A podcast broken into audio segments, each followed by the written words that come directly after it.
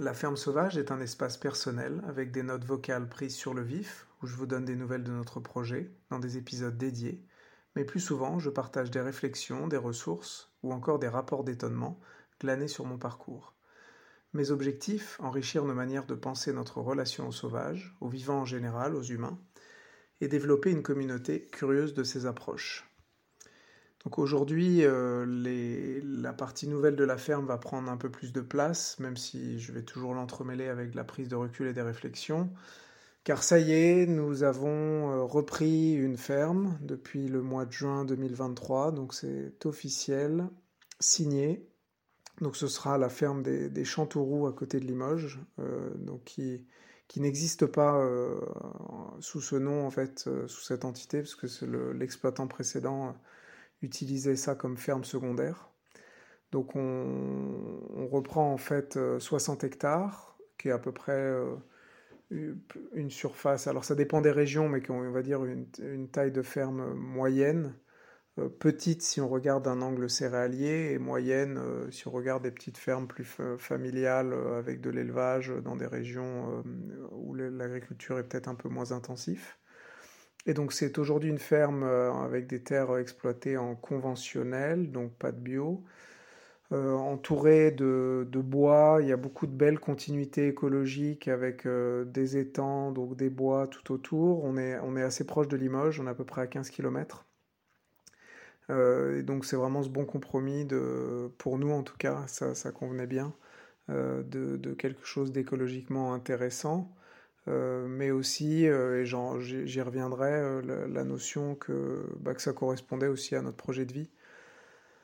Euh, donc c'est des terres qui sont groupées, ce qui est aussi plus compliqué plus à l'ouest où on habite euh, actuellement, dans les Deux-Sèvres, où, les, terres ont tendance à être éclatées, euh, liées à la, notamment enfin, à différents phénomènes, mais notamment, j'aime bien l'associer bah, au fait que quand il y a moins besoin de déplacer des animaux, il y a moins d'animaux, on est plus sur des céréales ou alors des animaux qui sont dans des bâtiments le fait que les, parcelles soient éclatées, euh, bah, c'est moins gênant parce qu'on peut y passer, euh, on peut faire quelques kilomètres ou quelques centaines de mètres en tracteur pour y passer. Alors que dans le Limousin, on a encore pas mal de fermes avec des, parcellaires très groupés. Donc il y a deux petits, deux petits vallons, c'est assez vallonné, euh, des, vues assez sympas et peu de nuisances. On a une route dans un coin de la ferme qui, qui, qui qu'il faudra bien délimiter mais voilà, donc on est, on est très heureux parce qu'on se sent, et donc c'est vraiment par étapes avec signature de compromis euh, et, on se, et les différentes autorisations agricoles euh, d'exploiter les terres, donc c'est très administratif euh, et donc tout s'est bien passé, autant que ça, ça, puisse bien se passer. Donc il y a aussi en termes de bâtiments et d'infrastructures, il y a peu de choses. Donc, ce qui est une bonne chose parce que ça nous permet de partir d'une feuille blanche et de pas s'encombrer de bâtiments qui correspondent pas mais euh, ça veut dire beaucoup de boulot. Donc qui ajoute avec ce premier volet administratif et peut-être euh, une prise de recul sur ce sujet-là. Euh, moi j'ai entendu, alors je ne sais pas si c'est la vision commune, mais que qu'il y avait beaucoup d'administratifs, en tout cas les, paysans et les agriculteurs se plaignent beaucoup de, l'administratif avec les dossiers PAC, les dossiers d'aide, les enregistrements quand on a des animaux.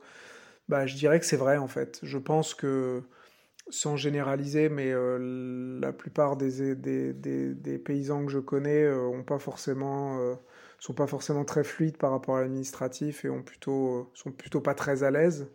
Mais même pour nous qui avons travaillé dans le tertiaire et qui sommes plutôt à l'aise avec Caroline sur ce genre de, de sujet, je dois dire que c'est assez, c'est assez, dingue en fait. et, ce que je pense, c'est je pense pas qu'il y ait une mauvaise volonté ou un grand complot pour, euh, pour accabler euh, les, les, gens du monde agricole, mais je trouve qu'il n'y a, il a pas de mauvaise volonté, même des, des personnes euh, dans les différents organismes.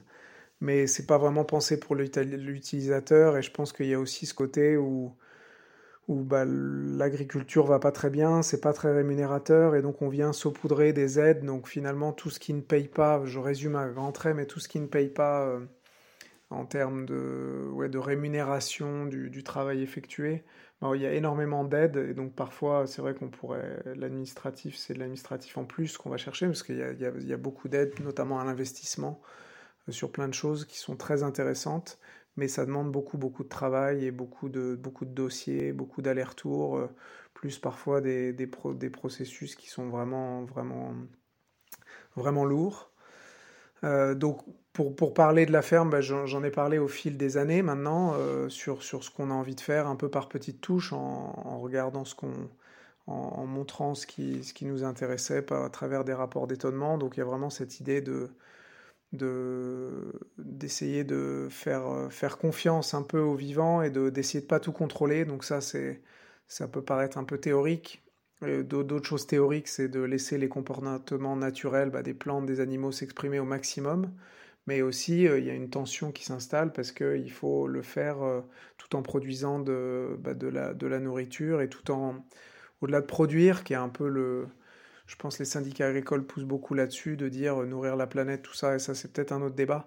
Mais je pense qu'il y a aussi le, le fait que qu'il faut que ce soit quand même rationalisé ou au moins gérable. Et c'est un peu ça la difficulté, c'est que si on laisse euh, beaucoup de place à, la, nature, au sauvage, euh, bah, il, il, faut toujours s'assurer de la capacité à gérer à, et à quand même contrôler d'une certaine manière. Donc, euh, ce que je peux peut-être donner un exemple là-dessus. Là, nous, un des gros sujets, c'est qu'il n'y a pas du tout de clôture sur la ferme. Donc, quand on regarde euh, les clôtures, nous, on prend l'angle. Donc, il, faut que ce soit le côté gérable, c'est il faut que ce soit pratique et on a la responsabilité. Donc, on va. Et je parlerai dans un autre, un autre message en détail de, de chacun des, des ateliers, comme on dit dans le monde agricole. Euh, donc des activités sur lesquelles on va travailler pour les rappeler, parce que ça c'est déjà des choses que j'ai présentées. Mais donc l'idée d'avoir des bovins euh, sur du pâturage naturel, donc euh, uniquement avec de l'herbe et des prairies, des prairies permanentes, donc des prairies qui sont dans un état proche de naturel, quoi, pas forcément semées avec des espèces précisément pour avec un but en tête.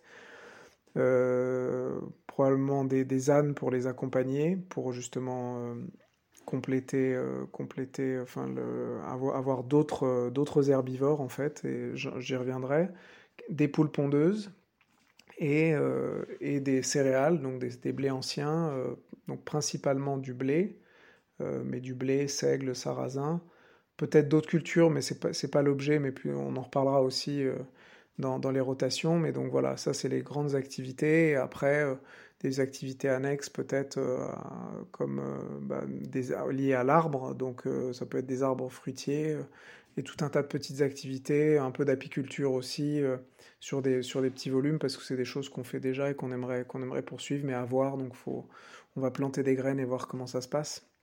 Donc pour revenir sur cette, cette idée de clôture, euh, donc l'idée, c'est il faut que ce soit gérable et on a la responsabilité donc de bovins euh, qui sont des gros animaux qui peuvent être euh, dangereux sur la route par exemple, pas dangereux en tant que tels, mais, mais, mais s'ils si, ne sont pas au bon endroit. Donc, donc tout ça, l'idée c'est d'avoir des clôtures très étanches qui, qui aussi bah, pour nous pour bien dormir parce qu'avoir un animal dehors bah, c'est c'est risqué, c'est embêtant et c'est inquiétant, on peut, on peut se poser des questions. Donc euh, bah, là, il y, a, y, a, tout un tas de choix techniques qui vont du barbelé assez classique avec plusieurs fils, euh, ou alors la clôture, les, deux grandes familles, c'est là sinon des clôtures électriques avec des fils tendus. Euh, en quelques mots, sans faire un, cours de, de, de clôture, bah, les barbelés, l'avantage c'est que même s'il y a un peu de ronces, d'herbe, bah, ça fonctionne toujours bien, c'est assez solide. Alors les animaux peuvent se blesser, notamment les plus jeunes, en essayant de passer, donc ça c'est un peu embêtant. Euh, et puis donc euh, si on veut, on aimerait bien, alors c'est un sujet aussi compliqué, mais on aimerait bien, euh, lorsqu'on valorise, on abat les, les, animaux pour la viande, on aimerait bien utiliser aussi le cuir et donc le cuir s'abîme avec le barbelé. Ça peut paraître des petits détails, je pense que personne ne se pose réellement la question, mais en tout cas c'est un sujet.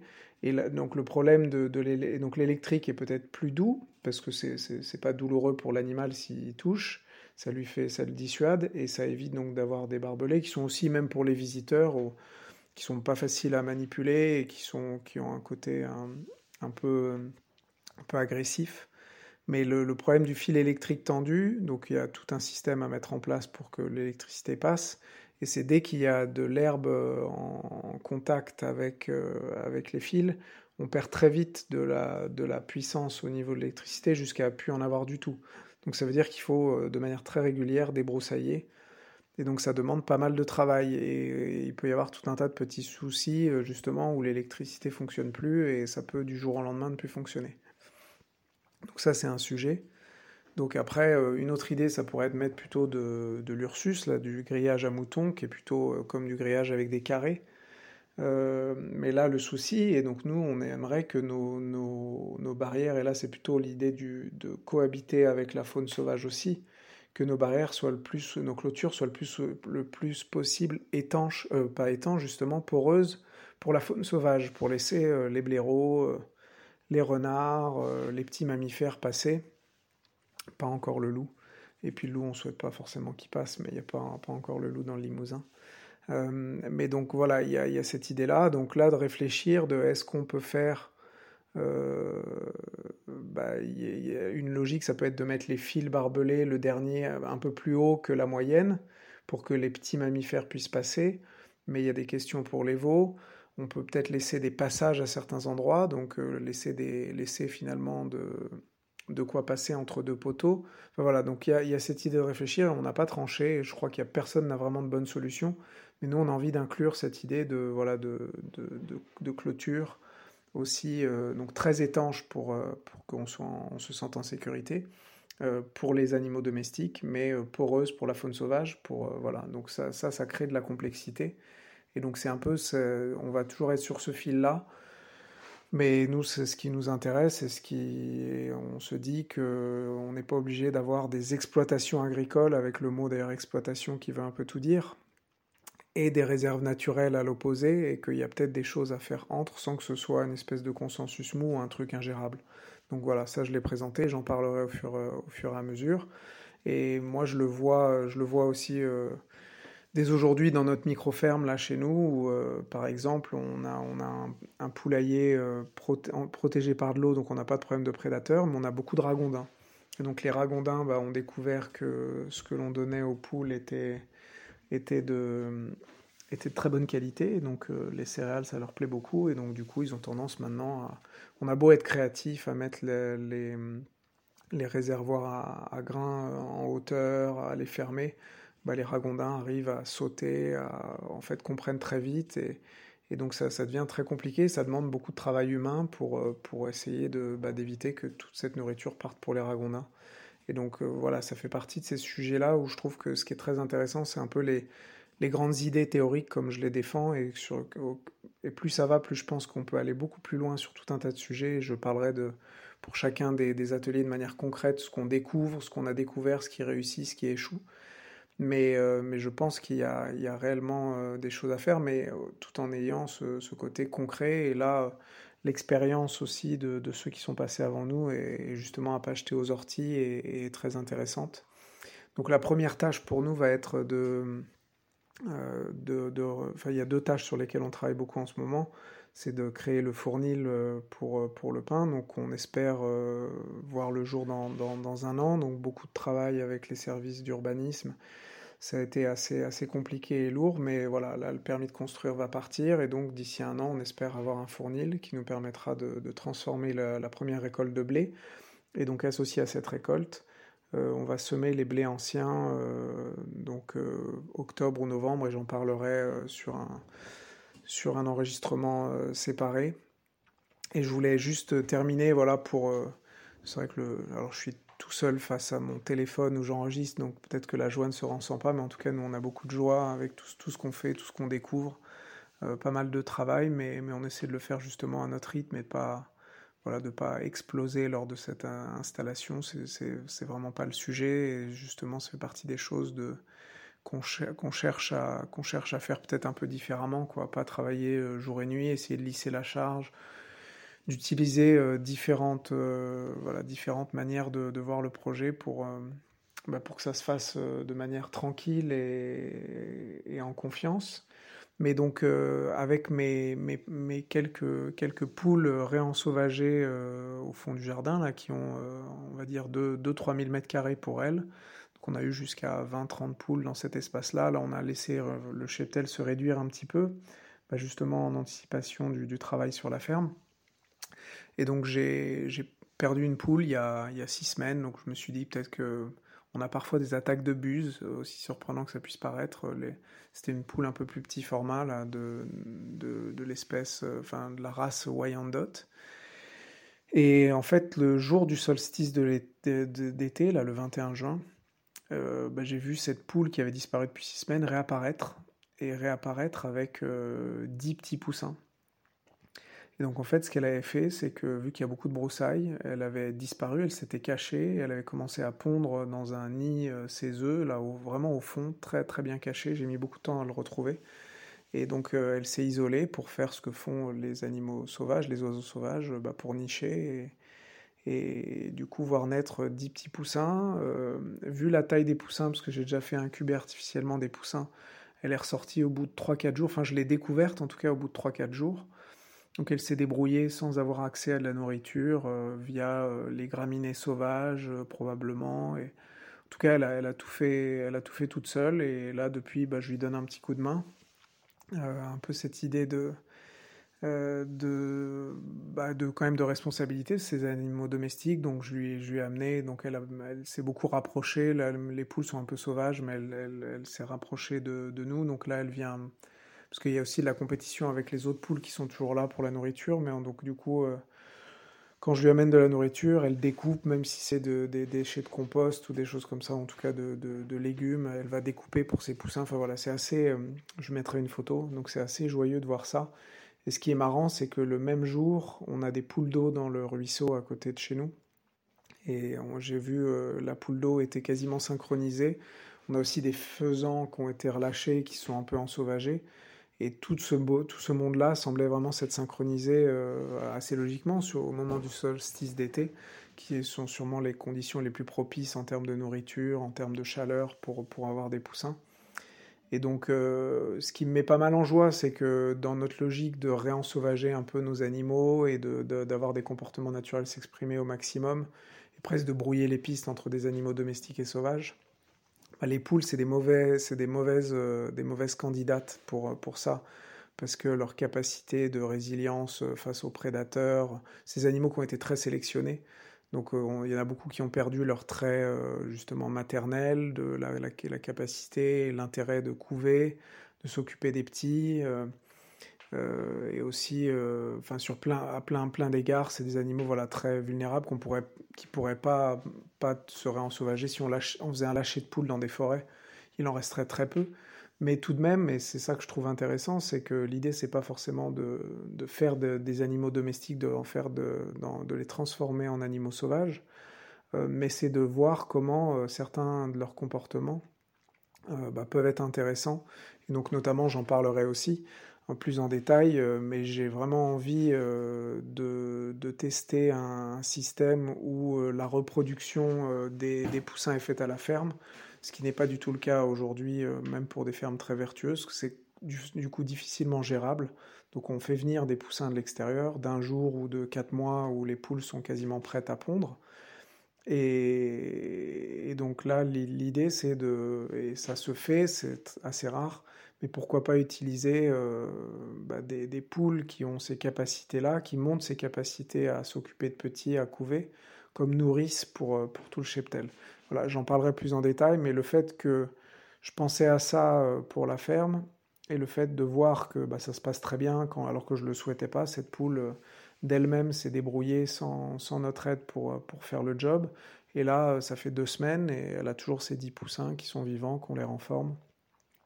Donc euh, j'enfonce peut-être des portes ouvertes pour ceux qui ont des petites expériences dans les poulaillers, mais je, mais je pense euh, y a d'ailleurs aussi un autre gradient à voir. Euh, comment c'est une chose de le faire avec une dizaine de poules, c'est autre chose de le faire. alors nous, ce sera pas des milliers de poules parce qu'on restera sur des, des, petits effectifs, mais avec 100, 200 poules. Voilà, c'est tout l'intérêt des, des prochaines semaines.